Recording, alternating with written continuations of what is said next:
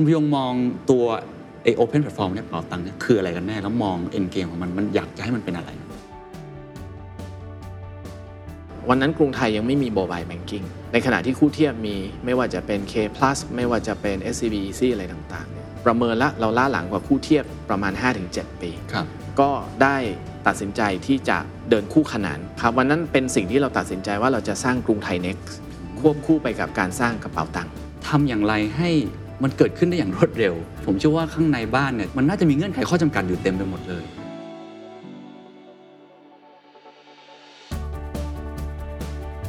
คนจะมองเราเป็นมวยรอง เพราะฉะนั้นเราตระหนักว่าเรา under communicate over deliver This is the Standard Podcast. Eye opening for your ears. The secret sauce. สวัสดีครับ ผมเคนนักครินทร์และนี่คือ The Secret Sauce Podcast The Secret Sauce ตอนนี้ได้รับการสนับสนุนโดย d e v o n t e Premium Skincare for Men ผิวหน้าดูดี หน้าดูเด็ก ใครก็เดาอายุไม่ถูก What's your secret? มีคนเคยบอกว่า ผมเป็นคนช่างเลือก จริงครับ ผมเลือกที่จะใช้ชีวิตตามความฝัน ผมเชื่อว่าถ้าเราไม่หยุดเรียนรู้และปรับตัว รายการ The Secret Sauce เราต้องมีทั้งทุกข์มีทั้งสุข เราก็สามารถประสบความสำเร็จในแบบของเราได้ แต่ถ้าเรื่องผิวหน้าผมเชื่อในไบโอเทคโนโลยีเคนเลือกเดวอนเทเดวอนเทอีกหนึ่งเบื้องหลังความสำเร็จที่ทำให้มั่นใจ และพร้อมในทุกสถานการณ์ ต่อให้ทำงานหนักนอนดึกแค่ไหน ผิวหน้าก็ยังดูดี ดูเด็ก จนใครก็เดาอายุไม่ถูก banking is necessary banks are not การเงินยังจำเป็นอยู่นะครับ แต่ว่าสถาบันทางการเงินอาจจะไม่จำเป็นอีกต่อไป คือคำกล่าวของคุณบิลเกตส์ครับ ที่สั่นสะเทือนไปทั้งโลกการเงินการธนาคาร ให้เห็นถึงอนาคตที่กำลังจะเปลี่ยนแปลงไปจากหน้ามือเป็นหลังมือนะครับ และเราก็เห็นแล้วครับว่าธนาคารหรือสถาบันการเงินของประเทศไทยนั้นปรับตัวมากมายเลยนะครับ ไม่ว่าจะเป็นสีไหนก็ตามที แต่มีสีหนึ่งครับ ที่ผมเชื่อว่าหลายคนอาจจะยังไม่ค่อยทราบ ว่าเขาก็มีการปรับตัวเช่นเดียวกัน นั่นก็คือธนาคารกรุงไทยครับ สีฟ้านะครับ ตัวอย่างหนึ่งของการเปลี่ยนแปลงที่เห็นได้ชัด ก็คือแอปพลิเคชันที่ชื่อว่าเป๋าตังค์นะครับอาจจะมีหลายคนใช้อยู่แล้วมากมายนะครับกว่า 40 ล้านคน นั่นเป็นแค่หนึ่งในตัวอย่างนะครับ แต่คำถามก็คือข้างในฮะเขาปรับตัวกันยังไง ข้างในมีอุปสรรคมีความท้าทายอะไร และอะไรคือกลยุทธ์และแผนยุทธศาสตร์ของเขา ในการก้าวไปสู่หนทางข้างหน้า ผมก็เลยเดินทางมาที่ธนาคารกรุงไทยสำนักงานใหญ่นะครับ เพื่อพูดคุยกับคุณพยงศรีวณิชกรรมการผู้จัดการใหญ่ธนาคารกรุงไทย และปัจจุบันครับท่านยังเป็นประธานสมาคมธนาคารไทยด้วยนะครับ แล้วจะคุยกันครับว่าอะไรคือคำว่า invisible banking ทำไมจะต้อง reinvent ตัวเองทำไมคุณพยงเชื่อมากว่า ต่อไปธนาคารต้องล่องหนแล้วสองครับ กลยุทธ์หรือยุทธศาสตร์ที่จะมุ่งไปในทางนั้น จะทำอะไรได้บ้างคุยกันแบบละเอียดยิบเลยครับ ไม่ว่าจะเป็นเรื่องของเรือบรรทุกเครื่องบิน และเรือสปีดโบ๊ทมันคืออะไรกันแน่ 5 Ecosystem ที่เขาต้องโฟกัสก่อน หรือการดึงดูด talent มา เพื่อทำให้สปีดโบ๊ทอันนั้นมีศักยภาพในการพัฒนา ความรู้ความสามารถด้านเทคโนโลยี หรือแม้กระทั่งคุยกันเรื่องของ ESG ครับซึ่งกลายเป็นเรื่องที่ตอนนี้ทุกคนต้องให้ความสำคัญมากๆ และคุยกันเรื่องของข้อจำกัดด้วยครับ จะทำอย่างไรที่การที่เป็นธนาคารพาณิชย์ของรัฐ ซึ่งมีโออาจจะเป็นความช้า เป็นความอุ้ยอ้ายเขาจะเปลี่ยนสิ่งนั้นกลายเป็นจุดแข็งได้อย่างไร สิ่งเหล่านี้คุณพยงมีคำตอบจนถึงขั้นช่วงท้ายครับเรื่องความเป็นผู้นำและอะไรครับที่ทำให้คุณพยงนั้น สะดุ้งตื่นกลางดึกอยู่เสมอ ลองไปฟังกันครับ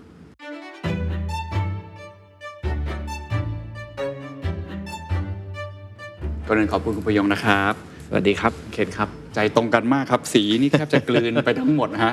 เหมือนกับโลโก้ของกรุงไทยที่อยู่ด้านหลัง วันนี้ได้มีโอกาสมาเยี่ยมที่ออฟฟิศนะครับ ขอบคุณมาก ๆ เลย แล้วก็จริง ๆ อยากจะคุยกับคุณพยงมานานแล้ว เพราะทราบว่าจริง ๆ กรุงไทยมีการเปลี่ยนแปลงข้างในเยอะ แม้ว่าจะมีเงื่อนไขข้อจำกัดอะไรหลายอย่าง แต่ก็เห็นความพยายามการปรับตัวมากมายนะครับ ก่อนอื่นเลยอยากให้คุณพยงอาจจะลองเล่าให้ฟังนิดหนึ่งได้ไหมครับว่าในมุมมองคุณพยงตอนนี้มันมีความท้าทาย อยู่เต็มไปหมดเลยที่เมื่อกี้เราคุยกันว่า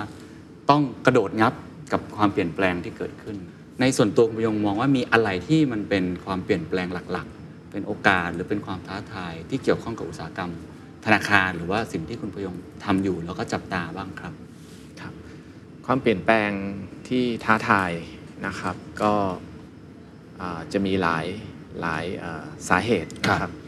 อ่าเริ่มต้นมันก็เกิดจาก ดิจิทัล disruption ใช่ไหมครับ แล้วมันก็ตามมาด้วย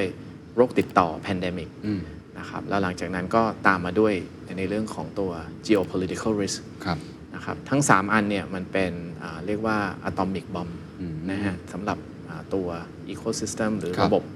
อ่าเศรษฐกิจของเรา เพราะฉะนั้นการเปลี่ยนแปลงระลอกแล้วระลอกเล่าเนี่ยมันมันทำให้การเปลี่ยนแปลง never ending นะครับอ่า never ending ไม่ใช่ในมุมของ effort แต่ในมุมของอ่า readjust rethink นะครับต้องทำในเรื่ตลอดต้องทำตลอดอ่านนะฮะอ่าสิ่งที่เราคิดว่าเราทำมาแล้วปีที่แล้วมันอาจจะต้องปรับอีกนะครับเพราะฉะนั้น direction มันมันอ่าสะท้อนให้เห็นถึงสถานการณ์ที่เราพูดกันเยอะเรื่องบูกาครับนะฮะอันนี้ก็คือความเป็นจริงนะฮะว่าบูกามันแปลว่าอะไรอืมนะฮะใครจะคิดว่าจะมีสงคราม ใครจะคิดว่าสงครามจะเน้นหนักไปเรื่องพลังงานอืมนะครับพลังงานจะแตะในเรื่องของชีวิตประจำวัน การใช้ไฟ การใช้รถใช่ไหมฮะอ่าซึ่งเป็นปัจจัยสำคัญ อันนี้ก็เป็นความท้าทายครับที่มากระทบกับอ่าระบบธนาคารครับอ่าแบบที่เราจะต้องเข้าใจอืมแล้วก็ปรับเปลี่ยนอืมแล้วเอ่อด้วยสถาบันการเงินโดย definition ก็คือเป็นอ่ากลไกหลักของระบบเศรษฐกิจอ่าที่มีความสำคัญกับทั้งในเรื่องของอาศักยภาพในการเติบโต แต่รวมไปจนถึงในเรื่องของอาชีวิตประจำวันของคนในประเทศอ่าด้วยนะครับอันนี้ก็เป็นความท้าทายครับครับ แล้วโอกาสมีไหมครับในมองกรุงไทยเองว่าไอ้สิ่งที่เกิดขึ้นเปลี่ยนแปลงตลอดเวลา แล้วยังไม่แน่นอนอีกด้วยเนี่ยแล้วมันก็กระทบกับทุกมิติเลยเนี่ยมันมีโอกาสอยู่ในนั้นไหมครับ ทุกๆวิกฤตมีโอกาสนะครับอาอันที่หนึ่งก็คืออาสิ่งที่เรามีวิกฤต ถ้าเราพร้อมที่จะปรับตัว และฉกฉวยโอกาส ตรงนั้นก็คืออาเป็น opportunity ครับแต่ถ้าเกิดเราไม่พร้อมเราก็เจอสถานการณ์ที่ไม่คาดคิด เราก็จะมือไม้พลวันในการอืมตั้งรับอืม นะครับเพราะฉะนั้นเราต้องเข้าใจว่าอ่าการปรับเปลี่ยนหรือ Impact ของแต่ละอีเวนท์ที่มากระทบเราเนี่ยมีผลอะไรกับเราทั้งในระยะสั้นและระยะยาวอืมแล้วเราก็ต้อง adjust fine tune อ่าความเข้าใจกับอ่าการขับเคลื่อน หรือปรับในเรื่องของหางเสือขององค์กรครับหรือองค์คาพยพอ่าศักยภาพและ reallocate ทรัพยากรขององค์กร ไปให้ถูกทิศถูกทางเพื่อที่จะตอบรับกับทั้งรับมือและอ่า สร้างโอกาสไปพร้อม ๆ กัน ตรงนี้คือความท้าทายครับครับ คุณผู้ชมขยายความคำว่า Impact ที่กระทบกับตัวกรุงไทยได้ไหมครับ เมื่อกี้เราพูดกันเช่นในเรื่องของเอ่อ geopolitical risk ใช่ไหมครับ เราพูดในแง่ของ digital disruption pandemic หรือตอนนี้คนก็พูดกันเรื่องของอาโลกที่กำลังเปลี่ยนเฟสในแง่ของเศรษฐกิจฮะเงินเฟ้อ แล้วก็มีการปรับขึ้นอัตราดอกเบี้ย อย่างที่หลายคนบอกว่าหมดยุคและดอกเบี้ยต่ำแบบนี้เป็นต้นนะครับว่าสิ่งเหล่านี้เนี่ย มัน Impact กับกรุงไทยยังไงครับ แล้วคุณประยงต้องปรับอะไรกับ Impact ที่เกิดขึ้นเหล่านี้ครับครับเอ่อถ้าถอยหลังกลับมานิดหนึ่งนะฮะตั้งแต่การเปลี่ยนแปลงครั้งแรกที่องค์กรของเราเนี่ยอ่าได้เรียกว่าตระหนักทราบนะฮะอืมอ่าถึงอ่าภัยอ่าเรียกว่าภัยท้าทายจากดิจิทัล disruption ครับณเวลานั้นเนี่ยถ้าย้อนกลับไปเนี่ยประมาณ 5 ปีนะครับอ่า ณวันนั้นเนี่ยเราก็บอกว่าเรามีแกลบในเรื่องของดิจิทัลครับอ่ากับคู่เทียบโอ้คือเราเห็นค่อนข้างแก็บมากเลยเหรอฮะเราเห็นแกลบฮะเราเห็นแกลบก็คือตอนนั้นต้องกลับมายอมรับกับตัวเองว่ามีแก็บจริงใช่ครับ คือตอนนั้นเนี่ยอ่าวันนั้นกรุงไทยยังไม่มีโมบายแบงกิ้งนะครับกรุงไทยยังมีเราเรียกว่าเป็น KTB Net Bank ๆครับนะครับอ่าในขณะที่คู่เทียบมีไม่ว่าจะเป็น K plus ไม่ว่าจะเป็น SCB EC อะไรต่างๆเนี่ยเรายังเป็น KTB Net Bank วันนั้นเองเราก็บอกว่าเราจะวิ่งไปปิด gap กับคู่เทียบก็คือ เราจะทำแค่ another mobile banking หรือเราจะมองโอกาสอื่นๆนะฮะอ่าสิ่งที่เกิดขึ้นถ้าตอนนั้นเรา benchmark เนี่ยเราบอกว่าประเมินละเราล้าหลังกว่าคู่เทียบในเรื่องของ digital literacy อืมขององค์กรเนี่ยประมาณ 5-7 ปีครับโอ้นะครับอ่าแล้วถ้าเราจะทำแต่ mobile banking เนี่ยมันก็เป็นอะไรที่เราก็แค่วิ่งตามเขาอ่า ก็หวังว่าแน่นอนเขามีแรงเฉื่อยมาครับการวิ่งเขาต้องเร็วกว่าเราอืมนะฮะเรานอกจากที่จะพยายามปิด gap แล้วเนี่ยเราก็ดูในเรื่องของเราเริ่มช้า แต่เรามีอ่าตัวอ่าเรียกว่าข้อได้เปรียบในเรื่องของต้นทุนทางเทคโนโลยีอืมต้นทุนทางนวัตกรรมครับนะฮะถ้าสังเกตคือพูดง่ายๆราคา hard disk ถูกลงเรื่อยอ๋อคอมพิวเตอร์อ่าถูกลงเรื่อยๆใช่ไหมครับเราทำตอนนี้อาจจะถูกกว่าที่เขาทำตอนนั้นใช่ครับแต่ความยากของมันเนี่ยไม่ใช่เป็นเรื่องของการได้มาซึ่งของ แต่การที่อ่ามาปรับเปลี่ยนกระบวนงานขององค์กรให้ใช้ของเหล่านั้นได้ เรื่อง work process ครับกับเรื่องของคนนะฮะที่สามารถใช้เครื่องไม้เครื่องมือเหล่านั้นได้ เราเองก็อ่าวันนั้นก็ศึกษามากนะฮะเราก็เห็นในเรื่องของเทรนด์ another mega trend ที่เราบอกว่าเป็น open platform อ่ามีคำว่า open banking open platform อ่าเราก็ไปศึกษาทำความเข้าใจมันแล้วเราก็เชื่อว่ามันไปแน่พอมันไปแน่ปุ๊บเราก็ตัดสินใจ เราก็ดูต้นทุนตัดสินใจอ่า ก็ได้ตัดสินใจที่จะเดินคู่ขนานนะครับวันนั้นเป็นสิ่งที่เราตัดสินใจว่าเราจะสร้างกรุงไทย Next ควบคู่ไปกับการสร้างกระเป๋าตังค์อืมนะครับณเวลานั้นตั้งแต่ก่อนโควิดครับก่อนอาที่อ่าจะมีในเรื่องของอาคนละครึ่งคนละครึ่งอะไรต่างๆนะฮะอืมตั้งแต่ก่อนมีชิมช็อปใช้อีกโอ้นะครับอาตอนนั้นเองเราก็กลับไปคิดแล้วเราก็บอกว่าอ่าถ้าอย่างนั้นเราเดินคู่นะครับเพราะที่สุดเนี่ยเราเชื่อว่าอ่า โลกแห่งอนาคต ซึ่งเราเชื่อแล้วแหละว่า new gen trend เนี่ยมาใช่ไหมครับ new gen trend เนี่ยจะเกิดขึ้นครักับบไอ้ mobile literacy ตั้งแต่เขายังเด็กครับนะฮะเราก็เชื่อว่าเขาจะมุ่งสู่ Open Banking นะฮะ Open Platform ในขณะที่ Traditional อ่าหรือคนสูงอายุหรือ Middle Age ก็ยังจะ Conservative อยู่ครับก็จะมาในมุมของ Traditional Mobile Banking ผมใช้คำว่าระบบปิดแล้วกัน แต่เราเชื่อว่าบอลลูนสองลูกมันจะขมวดมารวมกัน at some point ทั้งปิดและเปิด ทั้งปิดและเปิดครับนะครับ เราก็เดินคู่ขนานมา ปรากฏว่าพอมองย้อนหลังกลับไปอ่าคือถ้าพูดภาษาบ้านๆก็คือโอ้คำว่า Open Platform คือเหมือนตลาดจตุจักรอะครับ เรามีตั้งแต่ร้านอาหารครับเรามีตั้งแต่แบงกิ้ง เรามีอ่าร้านเครื่องดื่ม เรามีของอาตกแต่งบ้านต่างๆ นานา นะฮะเพราะฉะนั้นคำว่า Open Platform เนี่ยอ่าเป็นสิ่งที่เหมือนกับเราสร้างอ่าอ่า ตลาดหรือ environment ที่ให้เกิดความคึกคักครับใช่ไหมฮะ โดยที่เรายึดธุรกิจหลักของเราคือ banking เป็นแกน พอเราทำตรงนั้นมาปุ๊บอ่าวันหนึ่ง partner หลักของเรานะฮะคือรัฐบาลอืมนะครับอ่าก็อ่าต้องการหา solution เราเองเป็น partner กับรัฐบาลอยู่แล้ว ในบริบทของความเป็นธนาคารกรุงไทยครับเราก็นำเสนอว่ารัฐบาลเรามีเครื่องมืออย่างนี้นะ ถ้าท่านจะใช้ใช้ประโยชน์คือพูดง่ายๆตอนนั้นเหมือนกับเรามีอ่าตึกว่างที่เป็นคอนโด นะฮะอาจจะมีออฟฟิศอยู่อ่าแค่ชั้น 2 ชั้น 3 แต่มันมีว่างอีกเยอะ รัฐบาลสามารถนำไปใช้เป็นกลไก digital platform ในการขับเคลื่อนครับนโยบายได้อ๋อนะครับวันนั้นเองก็เป็นสิ่งที่เกิดขึ้นมาต่อเนื่องมาจากอ่าสิ่งที่รัฐบาลดำเนินเรื่องของบัตรสวัสดิการแห่งรัฐครับเป็นจุดเริ่มต้นอืมนะครับซึ่งอันนั้นผมยังต้องบอกว่าเป็น 3.0 ยังไม่ 4.0 เพราะเป็นเรื่องของการวางจุดชำระเงินที่เป็น EDC อืม ทุกตำบลทั่วประเทศไทย ครับ เสร็จแล้วพอยกมาชิมชอบใช้ก็เป็นเรื่องของการใช้ full digital connectivity นะฮะวันนั้นพอรัฐบาลเริ่มใช้ก็ได้รับความนิยมสูงมาก ครับ นะครับก็เลยเป็นที่มาที่เป็นจุดเริ่มต้น แล้วหลังจากนั้นพอต้องการกระตุ้นเศรษฐกิจ ก็ใช้แพลตฟอร์มตัวนี้และพอมีโควิด ก็มองว่าใช้ตัวนี้เป็นตัวเชื่อมโยงภาครัฐกับภาคประชาชนครับเพื่อส่งต่อการช่วยเหลือได้อย่างรวดเร็ว มันก็เลยทำให้ต้องเรียกว่าเราเดินมาถูกทางและมีของอืมในจังหวะที่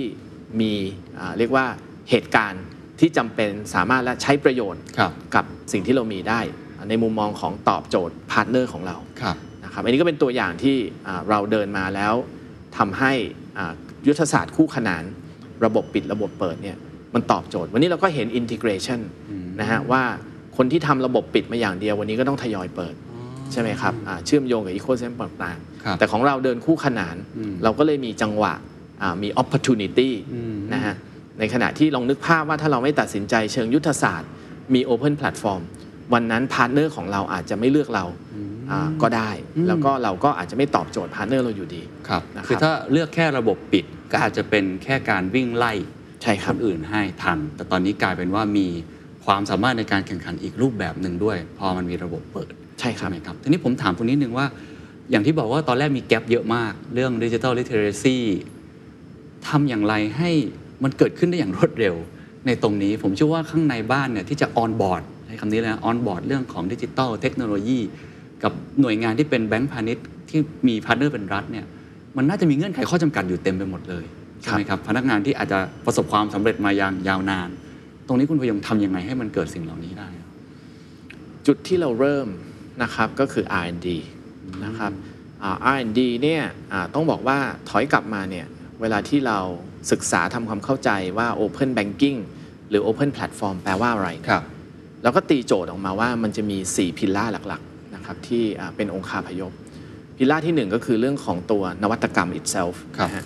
อ่าพิลล่าที่ 2 คือเรื่องของอ่า data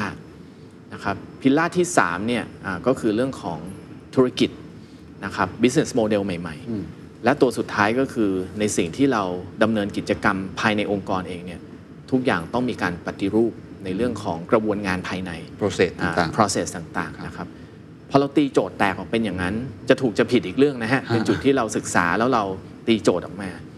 เราก็เริ่ม incubate กำเนิดในเรื่องขององค์คาพยพทั้ง4เนี่ย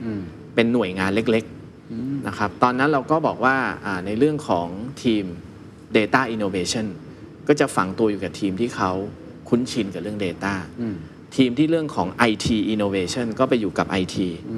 อ่าทีมที่เกี่ยวกับ Business Innovation ก็มาอยู่กับ CEO Office อ่าในเรื่องของ Business Development และตัวสุดท้ายก็คือเรื่องของ Internal Digitization นะฮะอ่าก็คือมาอยู่กับ CEO Office ตรงนั้นเป็นจุดเริ่มต้นครับที่เราตั้งไข่ นะฮะอ่าแล้วเราก็ทั้งใช้บุคลากรภายในที่คิดว่าตอบโจทย์ครับกับบุคลากรภายนอกที่เราต้อง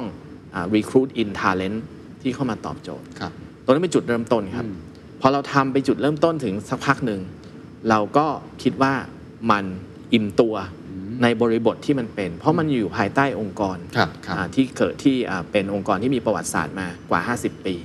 นะฮะเราก็ตัดสินใจที่จะสปินออกไป นะครับเป็นอ่าเราเรียกว่าเป็นสปีดโบ๊ทนั่นคือ Infinitas จังหวะไหนที่คุณพยงมองว่ามันอิ่มตัวแล้วครับ ที่รู้สึกว่าสิ่งที่เราทำมาเนี่ยมันถึงเวลาละที่จะสปินออฟออกมาครับจุดที่เราคิดว่าเป็นจุดอิ่มตัวนะครับ จะมีอยู่ 2 เรื่องที่อ่าเป็นสัญญาณแล้วกันนะครัฮะบบ่งชี้อันที่หนึ่งก็คืออาตัวอ่าการที่สร้างอ่าทีมใหม่ๆเนี่ยครับมันต้องมี ability ที่จะ attract recruit and retain talent นะครับ ตรงนี้เรารู้สึกว่ามันหนืดนะฮะ talent ที่เราพยายาม push อ่าภายในเนี่ยอ่าเริ่มเริ่ม flat มันไม่สามารถชันต่อไปได้ครับนะครับอ่า incoming อ่า talent ก็อ่าเริ่มหนืดนะครับคนเก่าก็เริ่มหน่ายนะฮะอ่าอยากที่จะเปลี่ยนบรรยากาศใหม่ ๆ ออกไปครับนะฮะอ่าอันนั้นก็เป็นจุดหนึ่งที่เป็นสัญญาณที่บ่งชี้นะครับตัวที่สองสปีดในการที่จะ roll out new business อ่า proposition ต่างๆ รู้สึกว่าเริ่มหนืดนะครับ เราก็ตั้งคำถามว่าอันที่หนึ่ง ถ้าเราขาด talent นั่นคือจุดจบของทุกสิ่งอย่าง ใช่ไหมฮะอ่าเราจะทำอย่างไร อันที่สองกระบวนงานมันถูกยึดโยงใกล้ชิดเกินไปกับวัฒนธรรม แบบเดิมภายใต้แบบเดิมนะครับ เราก็เลยเชื่อนะฮะ แล้วเราก็ดูนะฮะเพื่อนๆ industry แล้วก็โมเดลทั้ง global แล้วก็ local เราก็เห็นหลายคนแม้กระทั่งในประเทศเองก็มีคนที่เริ่ม spin off ออกไปนะครับเราก็มองการ spin off แต่การ spin off ของเราเวลานั้นเนี่ยอ่าจะแตกต่างจากคนอื่นมากนะครับถ้าสังเกตดูอ่าคู่เทียบเราบางคน spin off ออกไปจะมัก spin เฉพาะเรื่องของ IT ครับใช่ครับรับแต่สิ่งที่กรุงไทย spin off ออกไปที่ผมเรียน 3 ใน 4 pillar อ๋อนะครับสามในสี่ pillar ก็คือเรื่องของ Data ครับเรื่องของ IT แล้วก็เรื่องของ Business เพราะเรามองว่ามันคือ Digital Business Solution มันไม่ใช่ IT Solution นะครับเราคือ spin off ออกไปทั้ง 3 อัน นั่นคือความแตกต่างของ Infinitas กับอ่าคนอื่นที่มีณเวลานั้นครับก็ยังเหลือ processที่เรายังเหลือยัง process เพราะมันต้องปรับปรุงกระบวนการภายในใช่ของครับองค์กรเดิมใช่ครับแต่สามอันนั้นมองแล้วว่าต้องสปินออฟออกมา ใช่ครับอ่าคือต้องไปสร้างหา new business model ครับอ่าสร้างเรียกว่าหน่วยซีลหน่วยรบพิเศษ ใช่ไหมครับ ที่พร้อมจู่โจม พร้อมปรับเปลี่ยนหกเขมรตีลังกาทำผิดทำถูกครับยุคตลอดเวลาอ่าอ่าอันนี้ก็เป็นสิ่งที่เราเราตัดสินใจไปนั่นคือนั่นคือความท้าทายครับนะครับที่ที่เราเจอครับเล่าให้ฟังหน่อยได้ไหมครับ ว่าไอเรือรบอันใหม่ที่สปีดโบ๊ทเป็นหน่วยซิลสามารถหกเขมรตีลังกาได้เนี่ยไอสามอย่างเนี้ย จนถึงเวลานั้นมาถึงตอนนี้เนี่ยมันเป็นยังไงบ้างแล้วครับ แล้วมีอะไรที่เป็นบทเรียนที่คุณพยงเห็นบ้างครับเอ่อพัฒนาการต้องบอกว่าเร็วมากนะคครัรับบเพราะถ้าหมุนเวลากลับไป ถ้าผมจำไม่ผิดจะประมาณแค่ 2 ปีเองโอ้นะครับช่วงในการช่สวงปินโควิดออฟอะไรตงนะครับเอ่าอ่า right before covid เนี่ยเราสปินออฟ infinitas ครับนะครับอ่าเรา spin off Infinitas ไปสักพักหนึ่งเนี่ยเราก็มีเป้าในการที่จะ build up อ่า เรียกว่าทีมนวัตกรขึ้นมานะครับ เป้าตรงนั้นเนี่ยมันเหมือนกับมันได้แรงดันไปถึงจุดหนึ่ง มันก็ปะทะแรงเฉื่อยอีกอืมเหมือนกับพอขึ้นไปถึงระดับความสูงฮะมันก็จะปะทะกับสิ่งที่เราไม่เจอมาก่อนอ๋อนะครับ เพราะฉะนั้นแม้ว่าเราจะสร้างความตื่นเต้นบน Infinitas แต่ถึงจุดหนึ่งเราจะมี limitation ในสิ่งที่เราเรียนรู้นะฮะพอเราไปเจอ limitation ตรงนั้น limitation คืออะไรกลับมาเรื่องเดิมครับ คือเรื่อง talent อ๋อนะครับ เพราะว่าทาเลนต์ในบริบทที่พอเนวิเกตไปถึงปักหนึ่งเนี่ยทั้งประเทศและทั้งโลก มีความต้องการ the same talent quality ใช่ไหมฮะเราเองเราก็มองว่าต่อไปเนี้ยมันไม่ใช่เรื่องของไทย talent มันคือดิจิทัล talent ที่เป็น global citizen ครับอยู่เมืองไทยก็ทำงานให้ US ได้ อยู่เมืองไทยก็ทำงานให้ยุโรปได้ อยู่อินเดียก็ทำงานให้เมืองไทยได้อืมนะฮะเพราะฉะนั้นเราคือบอกว่ามันไร้พรมแดนนะฮะอ่า เพราะฉะนั้นสิ่งที่เกิดขึ้นนะฮะเราก็คือไปเจอแรงเฉื่อยอีก อีกระดับหนึ่งของลมบนนะฮะว่าเราพยายามที่จะรีครูดแรมอัพขึ้นไปนะครับจากสร้างทีมเราเริ่มจากทีมประมาณ 20 คนเองนะฮะที่บอกว่า incubate ข้างในเนี่ยนะฮะเราก็เอาเด็กทุนมานะฮะดึงรีครูดทันจาก 20 คน เราสร้างขึ้นมาเราคิดว่าเราอยากจะได้เป็นหลักอ่าหลายร้อยคนครับนะฮะพอไปแตะหลักร้อยสองร้อยเริ่มเจอปะทะแรงเฉยอีกนะฮะอืม จำเป็นที่จะต้องมี higher degree ของอ่า resiliency อืม higher degree ของอ่าอ่าเรียกว่า talent building อืมอ่า platform นะครับโอ้ก็เป็นถึงจุดที่เราก็อ่ามองหา partner นะครับนั่นคือจุดที่เราตระหนักว่าเราต้องมี partner ที่มาช่วยเราสร้าง Talent digital talent อืมนั่นคือเป็นที่มาที่เราไปอ่าร่วมมือกับ Accenture อ๋อครับในการอ่าทำ joint venture ที่ชื่อว่า Arise นะครับ ตรงนั้นคืออาแพลตฟอร์มที่จะสร้างนวัตกรแห่งอนาคตนะครับเพราะ Accenture เขาใช้ global platform global talent ครับเราต้องยอมรับว่ามันมีรูปแบบอ่าและวิชาที่เขาจะสามารถครับสร้างคนได้อย่างมีประสิทธิภาพครับนะครับอันนี้ก็เป็นสิ่งที่เราไปได้จากความร่วมมือครับเราสามารถ access ในเรื่องของอาศูนย์องค์ความรู้ของเขาทั่วโลกอืม นะครับเราสามารถที่จะใช้ framework ในการสร้างคนของเขา ตรงนี้คือสิ่งที่เราอ่าจับมือร่วมกันครับบนสิ่งที่เขาก็มองว่าเราเองก็มีความมุ่งมั่น เรามีฟุตพิ้นในประเทศไทย และวิชั่นของเราเนี่ยจะตอบโจทย์ในเรื่องของอาไม่ว่าจะเป็นเรื่องของ financial inclusion ครับไม่ว่าจะเป็นเรื่องของอา social responsibility อืมอ่าเพื่อที่จะก้าวผ่านไปสู่ new economy new normal ครับนั่นคือเป็นความร่วมมือที่เกิดขึ้น แต่ทั้งหมดกลับมามันคือเรื่องคนครับอ่าครับเหมือนเป็นการ ดันเพดานตัวเองไปเรื่อยๆใช่ขครับยายลิมิเ t ชันตัวเองไปเรื่อยใช่ๆตอนนี้ครับคือร่วมกันกับ Accenture เลย ซึ่งเขา global firm มาก ๆ เลย ก็น่าใช่จะครัทำบให้เราได้ know how ได้คนหรือว่าได้ framework อะไรใหม่ใช่คๆรัผบมผมถามตรงนี้นิดหนึ่งเพราะน่าจะเป็นปัญหาของใครหลายคน โดยเฉพาะกรุงไทยนะ อันนี้ขออนุญาตครับ คือกรุงไทยเนี่ยภาพลักษณ์ต่อคนทั่วไปเทียบกับผู้เทียบใช้ภาษาของคุณประยงเนี่ยในแง่ของ talent เนี่ยครับของตัวองค์กรที่จะดึงดูดเขาเนี่ยผมว่าอาจจะสู้ได้แบบ คนละแบบอย่างนี้แล้วกัน มีข้อจำกัดมีเยอะข้อจำกัดเยอะครับเราดูแบงก์สีอื่นเนี่ยแหมมันดูแบบเอกชน มันดูทันสมัย มันดูดึงดูดมากๆ แต่กรุงไทยมีเงื่อนไขสำคัญใช่ไหมครับ ที่เป็น partner กับภาครัฐ มันมีภาพตรงนี้อยู่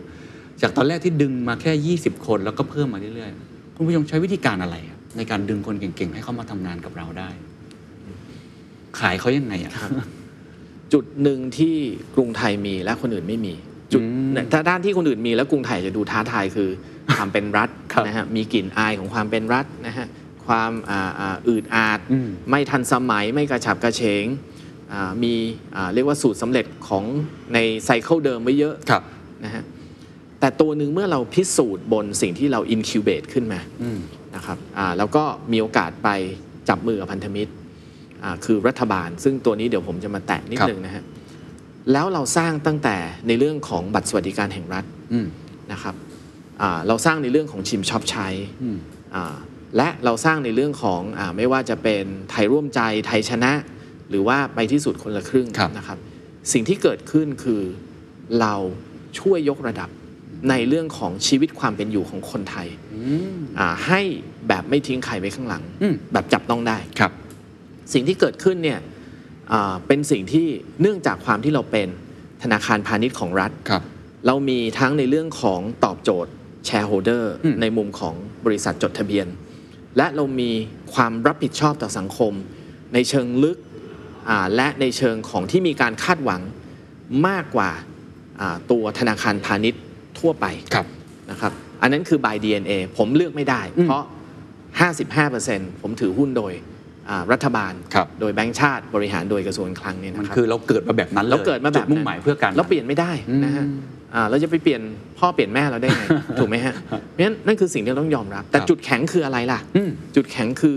เขาเนี่ยเป็นแกนกลางของประเทศ ในการเชื่อมโยงกับทุกภาคส่วนภาคประชาชน ภาคธุรกิจอืมภาคเอกชนเขาเชื่อมหมด หรือแม้กระทั่งภาครัฐด้วยกันอืมเพราะฉะนั้นเมื่อเราตระหนักถึงตัว G เนี่ย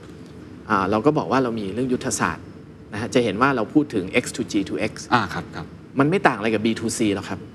เราแค่ดึงตัว G ออกมาจากตัว B ถ้าเป็นแบงก์อื่นหรือคู่เทียบอื่น G จะเป็น subset ของ B ครับครับแต่เราบอกไม่ได้ G มีความเฉพาะตัวมีเอกลักษณ์ มีความสำคัญไม่ยิ่งหย่อนไปกว่าคำว่า B เราดึงออกมาเป็นตัว G อืมด้วยความที่เราเป็นธนาคารพาณิชย์ของรัฐเราถึงเข้าใจตรงนั้น อืม นะฮะพอเราดึงตัวนี้ออกมาปุ๊บ เราก็เวิร์กกับพันธมิตร สิ่งที่ตอบโจทย์คือ ในเรื่องของ financial inclusion ในเรื่องของ fair financing ในเรื่องของการอ่าทำให้มี digital literacy เข้าถึงกับคนที่ปกติจะถูกละเลยครับนะครับชวนคิดง่ายๆนะฮะในมุมของกรุงไทย ร่วมมือกับกระทรวงการคลังเนี่ยมีการพัฒนา G Wallet อืม G Wallet มีกับคนไทยก่อนที่จะมี Basic Banking Account อืมเพราะฉะนั้นกำลังจะบอกว่ามันมีมิติที่วิ่งเร็วกว่าระบบอืม ธนาคารพาณิชย์ บนความร่วมมือกับความเป็นพันธมิตรของรัฐอืมนะครับทำให้เราสามารถ extend reach ไปสู่อ่าคนไทยที่ปกติอ่าไม่ได้รับการดูแล เพราะฉะนั้นไอ้ตรงนี้เป็นจุดที่เราเข้าไปปิดแกับถอยกลับมาบนคำถามคุณเคนว่าครับแล้วผมใช้อะไร attract คนรุ่นใหม่ครับคุณมีส่วนร่วมที่จะสามารถเปลี่ยนประเทศไทยโอ้นั่นคือแมนเดตที่ทำไมถึงกลับมาทำไมเราถึงเรียกว่า Thailand Open Digital Platform เพราะมันคือ Open และเราไปโฟกัสที่อ่าคนไทยกลุ่มใหญ่อืมที่มักจะด้อยโอกาสนะครับทั้งหมดนี้เราคือการสร้าง Foundation นะครับเรายังไม่ได้พูดถึงการทำกำไรนะฮะครับเราสร้างครับ Footprint เราสร้างอ่า Foundation เราทุ่มไปในแมนเดตของเราที่มีภายใต้อ่าความเป็นธนาคารของรัฐครับแต่ธนาคารพาณิชย์เราก็ทำเพราะฐานโครงสร้างธุรกิจของแบงก์ ส่วนใหญ่เป็นลูกค้าต่างจังหวัดอืมส่วนใหญ่เป็นข้าราชการ ผมไม่อ่ากรุงไทยไม่ได้อ่ามีสเตรน g ์ในอ่าเมืองที่ในห้างใหญ่ ๆ เราสู้กับหลาย ๆ สีไม่ได้ครับเพราะฉะนั้นเราก็บอกว่าฐานที่มั่นเราคือต่างจังหวัด ฐานที่มั่นเราคือคนได้อยโอกาส เพราะฉะนั้นถ้าเราไปสร้างศักศักยภาพไปสร้างโอกาส มันคือศักยภาพขององค์กรเราในอนาคตด้วย มันคือตอบโจทย์โดย definition นะฮะมันตอบโจทย์เรื่อง sustainability เรื่องของการใส่ใจต่อสังคมครับอ่าและ community ของลูกค้าของเราอืมตรงนั้นก็เป็นความที่ลงตัวนะฮะที่เราขับเคลื่อนไปอืมยกตัวอย่างตอนที่มีโควิดครับทำไมเราเข้าไปช่วยกรุงเทพมหานครไทยร่วมใจอืมนะครับอ่าเราสามารถใช้เทคโนโลยีของเราในการ track นะครับขวดการฉีดวัคซีน หมอที่ฉีดวัคซีน คนที่ฉีดวัคซีน ได้แบบไม่ต้องมานั่งทดเลขหรือ revalidate อันนั้นก็คือระบบที่เราสามารถทำ ทั้งหมดนี้คือสิ่งที่จะเรียนว่ามันคือการเปลี่ยนประเทศไทย ด้วยนวัตกรรมและดิจิทัล financial literacy แบบฐานรากขึ้นมาครับอันนี้ก็คือสิ่งที่ผมและอ่าทีมธนาคารกรุงไทยใช้ attract talent ว่า เรามีเวทีให้คุณเล่นอ่านะฮะอ่าเรามีของจริงให้คุณทครับำเรามี recruit talent นะฮะอืมที่อ่าเราบอกว่าเอ้ยคุณคนคนนี้เก่งจริงเราก็บอกว่า เอ้ย ถ้าคุณมาร่วมกับเราอะมาช่วยกันสร้างอะสิ่งที่อยู่คิดนะฮะเราก็จะสัมผัสได้ในตอนที่เขาคุย เดี๋ยวผมจะพาน้องเนี่ยไปคุยกับท่านรัฐมนตรีคลังโอ้นะฮะเชื่อไหมฮะว่าบนความที่เป็นน้องแล้วเราสร้างเนี่ยท่านรัฐมนตรีคลังท่านให้เวลาตอนแรกครึ่งชั่วโมง ท่านคุยกับน้องคนนั้นถึง2ชั่วโมงอืมบนสิ่งที่อ่าเขาเอาเรื่องนวัตกรรมเข้ามาครับแล้วก็เล่าให้ท่านฟังว่า สามารถที่จะตอบโจทย์กระทรวงการคลังอืมได้อย่างไรอืมอืมอันนี้ก็คือสิ่งที่แพลตฟอร์มกรุงไทยครับอ่าแล้วก็อ่าบนแมนเดตที่เราเดินไปครับให้โอกาสคนที่แตกต่างจากที่อื่นอ๋อแล้วสรุปเขาเอ่อเลือกมาหาเราเยอะไหมฮะ ได้ผลไหมฮะ feedback นี้ เยอะครับ แต่เราต้องเราต้องสื่อมากขึ้นฮะนะครับ เราต้องสื่อมากขึ้น แล้วก็ทุกคนมีจุดขาย ทุกคนมีจุดดึงครับ นะครับทำอย่างไรให้เขารู้สึกว่าอืมเฮ้ยมาตรงนี้แล้วตอบโจทย์ไม่เป็นแต่เพียงอ่าในเรื่องของแฟร์ระหว่างในเรื่องของเป็นความเป็นทีมงานขององค์กรที่เขาอยากเป็นส่วนหนึ่งอืมแต่ที่สุดแล้วเขายังช่วยประเทศในการปรับเปลี่ยนได้ด้วยครับครับนะฮะคือพอเมื่อกี้ฟังเหตุผลที่ใช้ในการดึงดูดท a เลนต์ผมก็เลยรู้สึกว่าแสดงว่าตอนเนี้ยตัวธนาคารกรุงไทยเองอะผมไม่แน่ใจว่าในแง่ของวิชั่นเอง ในแง่ของ core DNA หรือ value เอง หรือ positioning เหมือนมีความเปลี่ยนแปลงอะไรบางสิ่งบางอย่าง ที่ผมเห็นอยู่คือเราไม่ได้เป็นแค่ธนาคารแล้วเรากำลังจะก้าวไปสู่มิติอื่นๆ reinvent ตัวเองอยู่ ผมเข้าใจอย่างนั้นถูกไหมเพราะผมเคยได้ยินคำว่า invisible banking อ่ามันรู้ไม่แน่ใจว่าอันนี้คือสิ่งที่คุณพยงพยายามจะปรับหรือ reinvent องค์กรหรือเปล่าแล้วมันคืออะไรครับใช่ครับอ่าตัว invisible banking คือสิ่งที่เราเลือกคำพูดมาเพื่อให้ stakeholder เราทั้งในองค์กรแล้วก็ข้างนอกเนี่ยเริ่มมีความเข้าใจครับ นะครับว่าคำว่า banking ในอนาคตมันจะไม่เห็นตัวตนนะครับ อย่างผมยกตัวอย่างอ่าถ้ากลับไปครับสเต t เมนต์ของบิลเกตอืมนะครับแบงก์จะไม่มีครับสิ่งครับที่จำเป็นต้องมีคือ banking ใช่นะครับแล้วในอนาคตและในปัจจุบันเองก็ตามเนี่ยสิ่งที่เราเห็นยกตัวอย่างเราจะขึ้นรถแท็กซี่ ในอดีตเราต้องไปกดตู้ ATM ครับดูเงินสดในกระเป๋า หยิบเงินออกมาทอนอืมนะครับหรือไปที่สาขาแบงก์เอาเงินสดออกมา ตอนนี้ไม่ครับขึ้นอาจองแท็กซี่ลงจากรถไปได้เลย เพราะเงินจ่ายอัตโนมัติ ใช่ มันคือ banking activity ที่คนจะไม่ต้องเป็นต้องเห็นครับอีกหน่อยเราจะซื้อบ้านอืมใช่ไหมครับ decision ของเราเกิดจากเรามีความต้องการซื้อบ้าน สร้างครอบครัว สิ่งที่จำเป็นต้องมีสำหรับการซื้อบ้านคือ financing support เมื่อไหร่ที่คุณตกผลึกเรื่องของการตัดสินใจการมีบ้าน ซึ่งเป็นหนึ่งในปัจจัย4เนี่ย decision ของ financing จะถูกประมวล ในสิ่งที่เหมาะสมกับคุณในแพ็กเกจของ financing เพื่อตอบโจทย์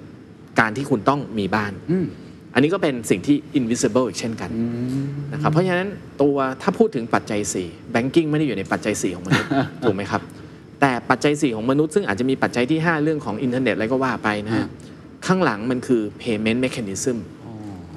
นะฮะที่จะต้องเกิด แสดงว่า visible banking แบบเดิม อาจจะตายไปได้ถ้าไม่ปรับตัว ใช่ครับ นั่นคือสิ่งที่เราต้องเราจะเห็นว่าคำว่าออนไลน์ออฟไลน์ครับคำว่าออนไลน์คือไม่มีตัวตนก็เยอะ มีตัวตนผ่าน mobile ก็เยอะ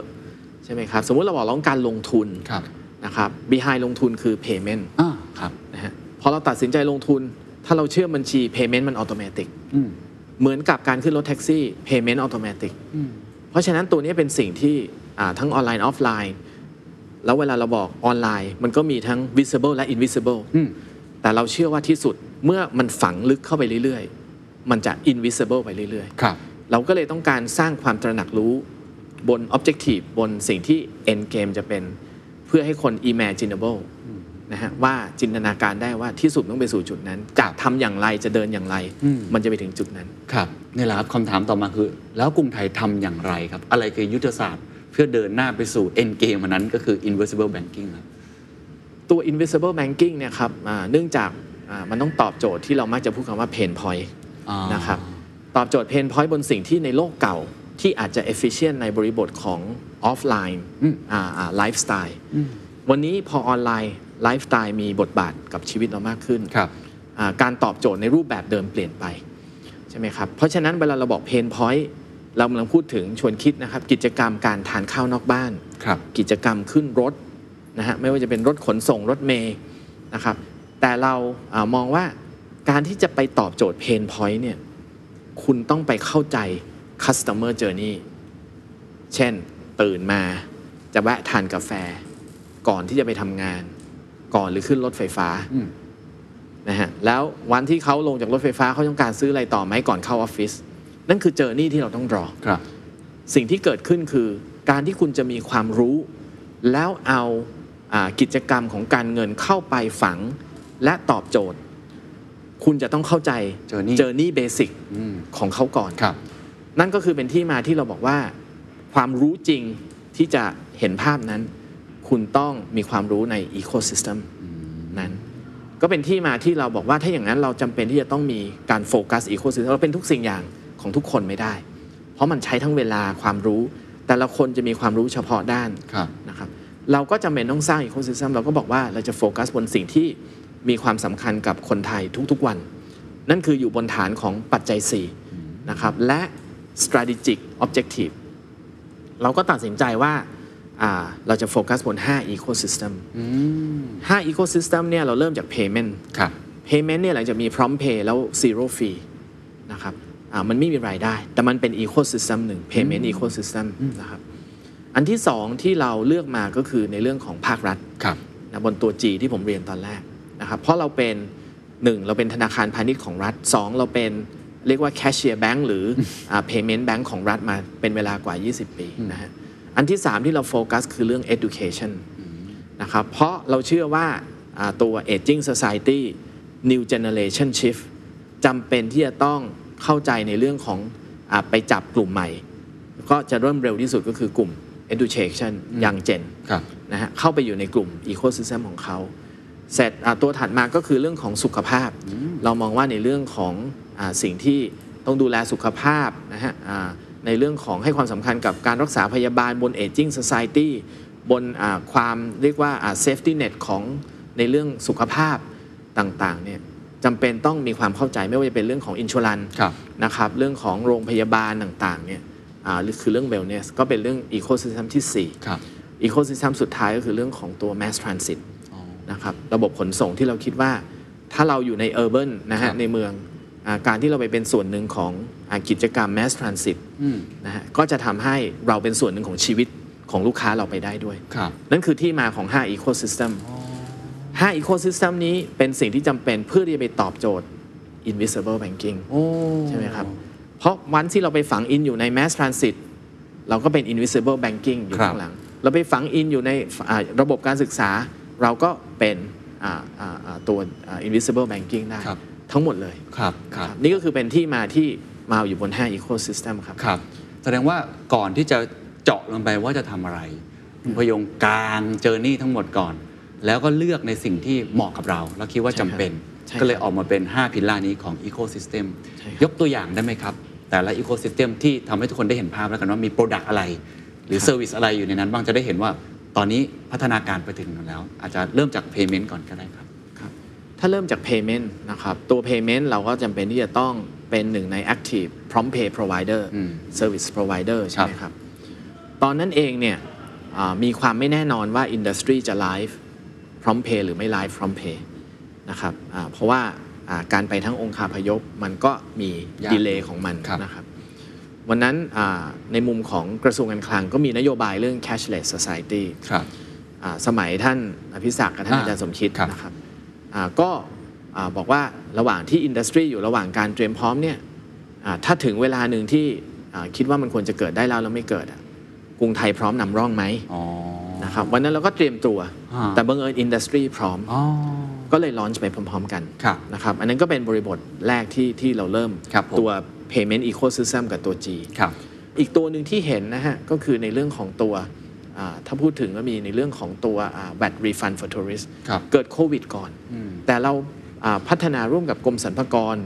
นะครับร่วมกับอ่าสำนักงานตำรวจตรวจคนเข้าเมืองอืมร่วมกับการท่าอากาศยานแห่งประเทศไทย ในการที่จะ provide facility ว่าต่างชาติเข้ามาช้อปปิ้งในเมืองไทย ไม่ต้องคอยเก็บเอกสารนะครับแล้วอ่าไปถึงกรมศูนย์กรมศูนย์เห็นข้อมูลในระบบเลยครับซื้อมาจากร้านค้าที่ใช่ของอะไรนะครับอาจจะสุ่มตรวจบ้างของมีหรือไม่มีแต่เอกสาร very simplify อืมแล้วเมื่อไหร่ที่เขาผ่านจุดตอมเข้าไปในโซนที่อ่าเหมือนกับอ่าเกตที่จะพร้อมบิน เงินโอนเข้าบัญชีคืนภาษีทันที อันนี้ก็คือเป็นระบบที่เราขยายระบบนิเวศครับเข้าไปนะครับอ่า ถ้ามองมากมากไปกว่านี้อย่างในเรื่องของระบบ mass transit ครับนะครับเราเองก็เข้าไปในเรื่องของการพัฒนาเรื่องตั๋วร่วมอืมนะครับซึ่งวันเนี้ยเราร่วมพัฒนากับรฟมในเรื่องของตัว contactless card EMV 4.0 อันนี้ก็เป็นอีกจุดหนึ่งที่เราต้องการมี engagement มันก็คือการใช้เดบิตการ์ดอยู่บนมาตรฐาน EMV 4.0 บัตรครัเคบรดิต ในการที่จะขึ้นรถไฟฟ้าได้เลยอืมขึ้นรถเมล์ได้เลยโดยที่ไม่ต้องไปซื้อบัตร แล้วไม่ต้องใช้เงินสดครับ อันนี้คือตัวที่เราขยาย ecosystem อืมการศึกษาแล้วก็ไปพัฒนาร่วมกับกยศในเรื่องของระบบอ่า apply ในเชิง digital student loan ครับเป็นต้นเนยนะครับ อันนี้ก็เป็นภาพที่อยากจะฉายให้เห็นว่า พอมี Ecosystem เรามี engagement เรามีพันธมิตร เราอย่างลึกเข้าไปในกิจกรรมที่อ่าลูกค้าแต่ละกลุ่มต้องใช้ชีวิตแบบนั้นครับและที่สุดเมื่อมี engagement เดี๋ยวเราก็สามารถดึงเข้ามาใช้บริการการเปิดบัญชีแบงก์กับกรุงไทยกรุงไทยการใช้บริการ service อื่น ๆ ไม่ว่าจะเป็นเรื่องของการลงทุนอืมเรื่องของการซื้อประกัน หรือเรื่องของการกู้เงินครับได้อ่าต่อยอดไปอย่างนั้นนี่คือการสร้างอีโค y ิส e m บนครับอ่าการยึดโยงกับอ่าตัวพันธมิตร ที่จะให้เราเข้าไปฝังและมีคุณค่ากับกลุ่มลูกค้าอืมโดยที่ banking activity ของเรายังคงอยู่และเป็น banking หลักของลูกค้า ครับนี่ก็เป็นภาพ ไอ ecosystem ทั้งหมดนี้ ผมคิดว่าคนจะเห็นภาพง่ายที่สุดก็คือแอปพลิเคชันที่อยู่ในโทรศัพท์มือถือของเรา ก็คือเป๋าตังค์ครับ จากตอนแรกที่มันอาจจะทำอะไรไม่ได้มาก แล้วก็พูดตรงๆอาจจะช้าไปบ้าง อาจจะมีครับล่มบ้างเลยนะครับ ตอนนี้ก็ดูเหมือนพัฒนาขึ้นเรื่อยๆ จนบางคนบอกเฮ้ยมันเหมือนเป็น super platform แล้วมันทำอะไรได้หลายอย่างมากขึ้น ใช่ครับ คุณพยงมองตัวไอ open platform เนี่ยเป๋าตังเนี่ยคืออะไรกันแน่แล้วมอง end game ของมันมันอยากจะให้มันเป็นอะไร คือ keyword ที่เราใช้ภายในและสื่อตลอดเนี่ยนะครับ เราใช้คำว่า Open Platform แล้วก็เป็น Thailand Open Digital Platform นะครับ keyword คือ Thailand keyword คือ Open ครับนะครับ keyword คือ Platform นะครับแพลตฟอร์มแปลว่าอะไรแพลตฟอร์มคือว่าคุณมีองค์คาพยพครบในการให้บริการหรือตอบโจทย์ใช่ไหมครับในมุมของ Thailand โฟกัสบนที่ประเทศไทยคนไทยอืมนะครับอ่า ในมุมของตัว Open คือ Open ให้กับทุกภาคส่วน ซึ่งเบื้องต้นเราก็โฟกัสไปที่ 5 Ecosystem นะฮะในการที่เข้ามา Open กับเราครับเพราะมันต้องมีการพัฒนา API อืมตอบโจทย์ในเรื่องของอาต่อยอดเรื่องของอาตัวอ่า customer journey ต่างๆเนี่ย UX UI ครับนะครับนั่นคือสิ่งที่อ่าอ่าเป็น keyword แต่ถ้าถามว่าคำนิยามเนี้ยมันคือ super app เปล่า เมื่อมันมี traffic เยอะครับเมื่อตอบโจทย์หลายอย่าง ถ้าถามผมผมว่าใช่นะฮะเราไม่ได้ใช้คำว่า super app เราจะใช้วันนี้ก็ได้ แต่ keyword ที่เราใช้ตลอดเวลาคือ Thailand Open Digital Platform ซึ่งสำหรับผมคือเรื่องเดียวกันครับขอให้เข้าใจสปิริตขอให้เข้าใจตรรกกะชื่ออะไรครับมันก็เป็น evolution ของของอาตัว environment ครับนะครับครับแต่จริงๆ เรามีแล้วอืมแล้วเราแตกยานลูกอะเมื่อกี้ผมเรียน ตอนที่เราทำ Infinitas ฮะ เราก็แตกไปแล้วอ่า นะฮะแต่เราอาจจะไม่ได้สื่อในลักษณะที่เรียกว่าตื่นเต้นมากนะ นะฮะภาษาวือหวาอะไรแบบนั้น แต่เราจะวือหวาแต่เราเน้นในเรื่องของ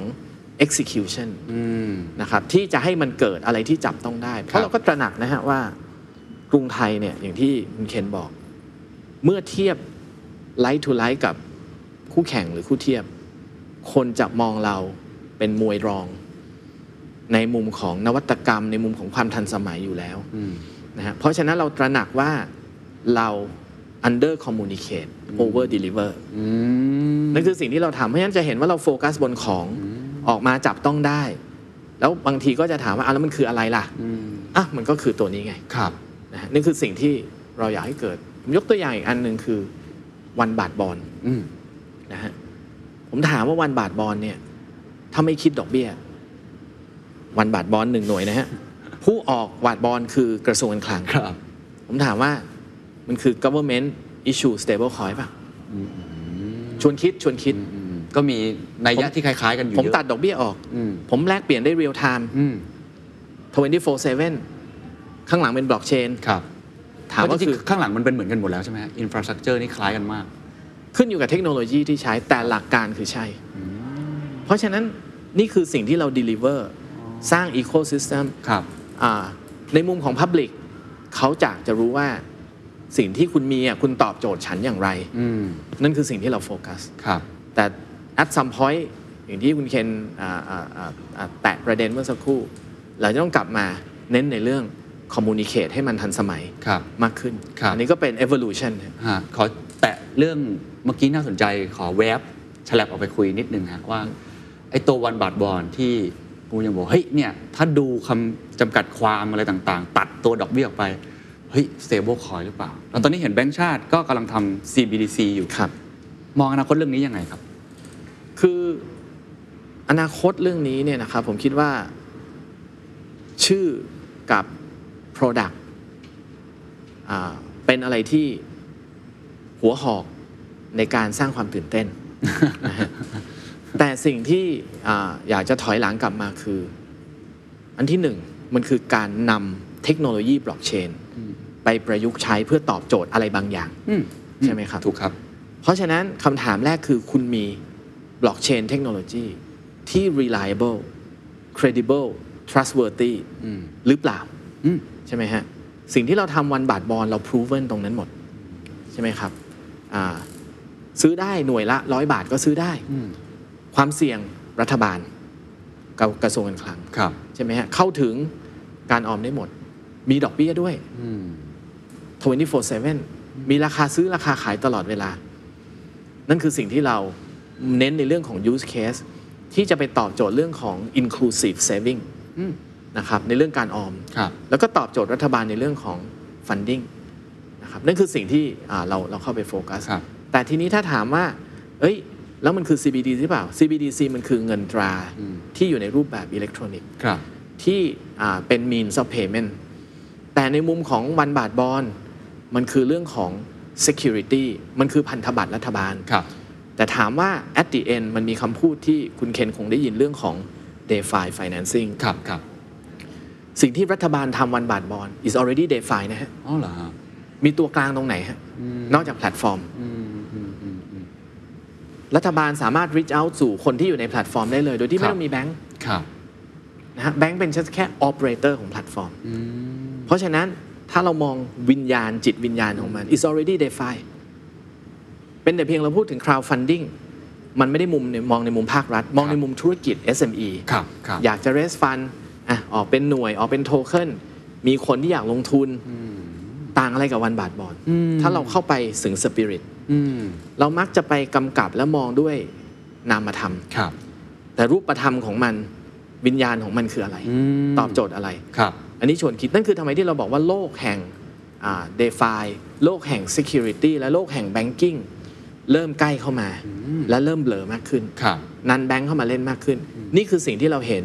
อ่าตัว evolution อืมของสิ่งที่เกิดขึ้น อันนี้ก็ครับชวนคิดในอีกมุมหนึ่งที่ที่แสดงว่าถ้าเกิด ความผมเพื่อที่ผมฟังผมรู้สึกว่าหัวใจสำคัญคือความพร้อมในหลาย ๆ ภาคส่วน regulation หรือว่าเอ่อตัว Public เอง สาธารณชนเองพร้อม เพราะว่าถ้าบอกว่าวิญญาณมันพร้อมอยู่แล้วอยู่ที่ว่าจะปลุกเสกมันเมื่อไหร่นะใช่ครับออกมาเป็นคนเนี่ยกรุงไทยก็พร้อมมากถูกไหมฮะว่าจะไปเรื่องของดิจิทัลแอสเซทหลากหลายรูปแบบ CBDC เอง หรือมุมอื่นๆ DeFi อย่างที่คุณพยงพูดอะครับ ใช่ครับ คืออย่างผมชวนคิดนะฮะในมุมของ Digital Asset ครับนะครับ วันนี้เราเชื่อว่าเรามี ไม่ได้บอกร้อยเปอร์เซ็นต์นะฮะ แต่เรามี significant degree ของ technology know-how บนบล็อกเชนที่เรา proven มา ไม่ว่าจะเป็นเรื่องของวันบาทบอลครับดิจิทัลคอร์เปรสบอลครับเป็นต้น ซึ่งเราก็นอกจากภาครัฐเราก็ออกเป็นหุ้นกู้ดิจิทัลแล้วด้วคยรับถูกไหมคครัรับบนั่นคือสิ่งที่เราทำบนเทคโนโลยีเดียวกัน ถามว่าเราต้องการพัฒนาการขึ้นมาหน่อยสำหรับผมมันคือเรื่องของกลับไป business innovation อืมอืมมันไม่ใช่เรื่องของ IT innovation เพราะมันพร้อมแล้ว มันไม่ใช่เรื่องของ data innovation อืมมันเรื่องของ business innovation เพราะฉะนั้นผมมี ingredient ผมมีวัตถุดิบที่ผมจะมาผัดอาหาร แต่แค่ผมจะเอาไปผัดน้ำมันหอย หรือผมจะผัดกะเพราอ่าครับถูกไหมฮะ แต่ผมมี ingredient ทุกอย่างพร้อม โดยที่ผมไม่ต้องไปสร้างแล้วมันเป็น proven ingredient นั่นคือสิ่งที่เรามีแล้วเราเดินมาครับนั่นคือหัวใจของการขับเคลื่อนอ่าที่ผ่านมาครับครับทิปปิ้งพอยต์อยู่ตรงไหนครับที่ความพร้อมที่จะเกิด หรือความมันมีความเสี่ยงเยอะเนาะไอ้เรื่องพวกนี้ใช่นะฮะครับคุณพยงมองเรื่องนี้ยังไงในอนาคต ถ้าถามว่า tipping point ในเชิงของการที่ได้สร้างสิ่งที่มีอยู่แล้ว เช่น one baht bond หรือครับ digital bond ผมต้องบอกว่าเราต้องเริ่มจาก sandbox อืมนะครับลองผิดลองถูก ครับ นะฮะเราคิดว่าเฮ้ยในโลกปัจจุบัน คนต้องการออมทรัพย์ 100 บาท คุณซื้อพันธบัตรรัฐบาลไม่ได้ อืมเพราะใบหนึ่งแสนบาท ใบหนึ่งหมื่นบาท ฮะ แต่ถ้าคุณบอกว่าพูดกันเยอะเรื่องของ financial inclusion ครับทำไมคุณให้อ่าอ่าอ่าคนที่ด้อยโอกาสอืมสามารถที่จะลงทุนในอ่าตราสารที่มีคุณภาพอืมมีผลตอบแทนที่เหมาะสมไม่ได้อืมและทุกวันที่เขาเก็บในกระเป๋าเขามี accrue interest ครับถูกไหมฮะ ไม่ใช่เก็บเงินไว้แล้วไม่มีดอกเบี้ยอืมทุกวันอยู่ในกระเป๋าเขามี แต่ถ้าเขาอยากใช้วันเสาร์เขาก็ขายเปลี่ยนเป็นเงินสดได้ เราก็มองว่านั่นคือสิ่งที่ตลาดมีช่องว่าง เราคิดว่าเราจะไปตอบโจทย์ตรงนั้น ครับ แล้วเราก็เชื่อว่า inclusion กับ client segment กลุ่มเนี้ย อืม at some point it will become กรุงไทย clients อืม นั่นคือสิ่งที่เราเราแซนบ็อกก่อน ครับ ลอง transaction เล็ก ๆ ก่อน จะสังเกต transaction แรกๆกับพันล้านอืม นะฮะสองพันล้าน อืม กว่าที่ไป transaction หนึ่งหมื่นล้าน ครับ เราลองเล็ก ๆ ก่อน อืม นั่นคือสิ่งที่เราลอง อืมเหมือนกับไอ้ตัวอ่าอ่าอ่าสลากครับดิจิทัลใช่ไหมครับครับลองครั้งแรกเล็กก่อน อืม แล้วค่อย ๆ เพิ่ม เพิ่มความมั่นใจ นั่นคือ sandbox อืมอ่าก่อนที่จะ scale up ครับนั่นคือ success แต่กว่าที่จะมีแรก ๆ ถ้าจำได้ตอนโครงการรัฐแรกๆอ่าไม่ว่าจะเป็นชิมชอบใช้เที่ยวไทย ระบบล่มบ้างหกคเมนตีลังกาบ้างครับ Data ไม่ reconcile บ้าง นั่นคือก้อนอิฐอืมที่เราเรียนรู้มาด้วยประสบการณ์อืมแต่วันนี้เรามั่นใจว่า we are among the best in the region อืมในมุมของการ roll out แพลตฟอร์มที่มีสเกลใหญ่ขนาดนี้อืม นะฮะนี่ก็คือตัวตัวตัวอ่าสิ่งที่เกิดขึ้นครับครับ ส่วนในเรื่องของ digital asset หรือว่าเว็บทรีอะไรต่างๆ แสดงว่ามันก็อยู่ในกระบวนการถ้าพร้อมเมื่อไหร่ เราก็มีเทคโนโลยีใช่ครับที่พร้อมจะกระโดดเข้าไป เราก็จำเป็นต้องศึกษาเรื่องของ business case business use case แต่ blockchain subject matter expert เรามีไหมคนเขียนโค้ดเรามีไหม เราเข้าใจเรื่อง cyber security ที่ relate กับ blockchain ตรงนี้ไหม ในเรื่องของ credibility ที่เราต้องให้ความสบายใจของการเก็บโค้ดครับ custodian มีไหมเราเข้าใจหมด แต่เราอาจจะต้องไปโฟกัสและตกผลึกมากขึ้นเรื่องของ business case ครับ เข้าใจฮะนั่นคือสิ่งที่อ่าเรากำลังเดินในเรื่องของในมิติของ digital ครับ asset นะครับฮะโอ้เข้าใจแล้วครับว่า over execute กับ under communicate คืออะไรครับนะครับ ทีนี้ย้อนกลับมาเอ่อมีโอกาสได้คุยกันยาวๆเลยอยากให้คุณผู้ชมได้ communicate ซะหน่อยเพ ราะว่าที่อื่นๆเนาะก็จะโอ้โหมีสับแสงอะไรต่างๆ มากมายนะครับยานแม่ยานลูกอะไรเต็มไปหมดเลยเรือลบเรือเร็ว จริงๆทราบว่าจริงๆในกรุงไทยก็ทำแบบนั้นแล้ว หลังจากที่เราใช้เวลาสักพักเนาะในการค่อยๆ สปินออฟอะไรต่างๆครับทราบมาว่าตอนนี้มีเรือบรรทุกเครื่องบินใช่ไหมฮะแล้วก็เป็นเรือคล้ายๆกับสปีดโบ๊ทใช่ครับคุณพยงเล่าเรื่องของตัวนี้ให้ฟังหน่อยครับคำว่าเรือบรรทุกเครื่องบินกับสปีดโบ๊ทนะครับอ่าต้องยอมรับว่าเราไปเรียนรู้มาจากยุโรป step ที่ 1 นะครับก็คือเรื่องของ การที่เราเริ่มต้นเราต้องมีแพลตฟอร์มครับอันที่ 2 เมื่อมีแพลตฟอร์มแล้ว คุณต้องทำแพลตฟอร์มให้คึกคัก ตัวที่ 3 เราเข้าใจกิจกรรมเขามากขึ้น เรียกว่า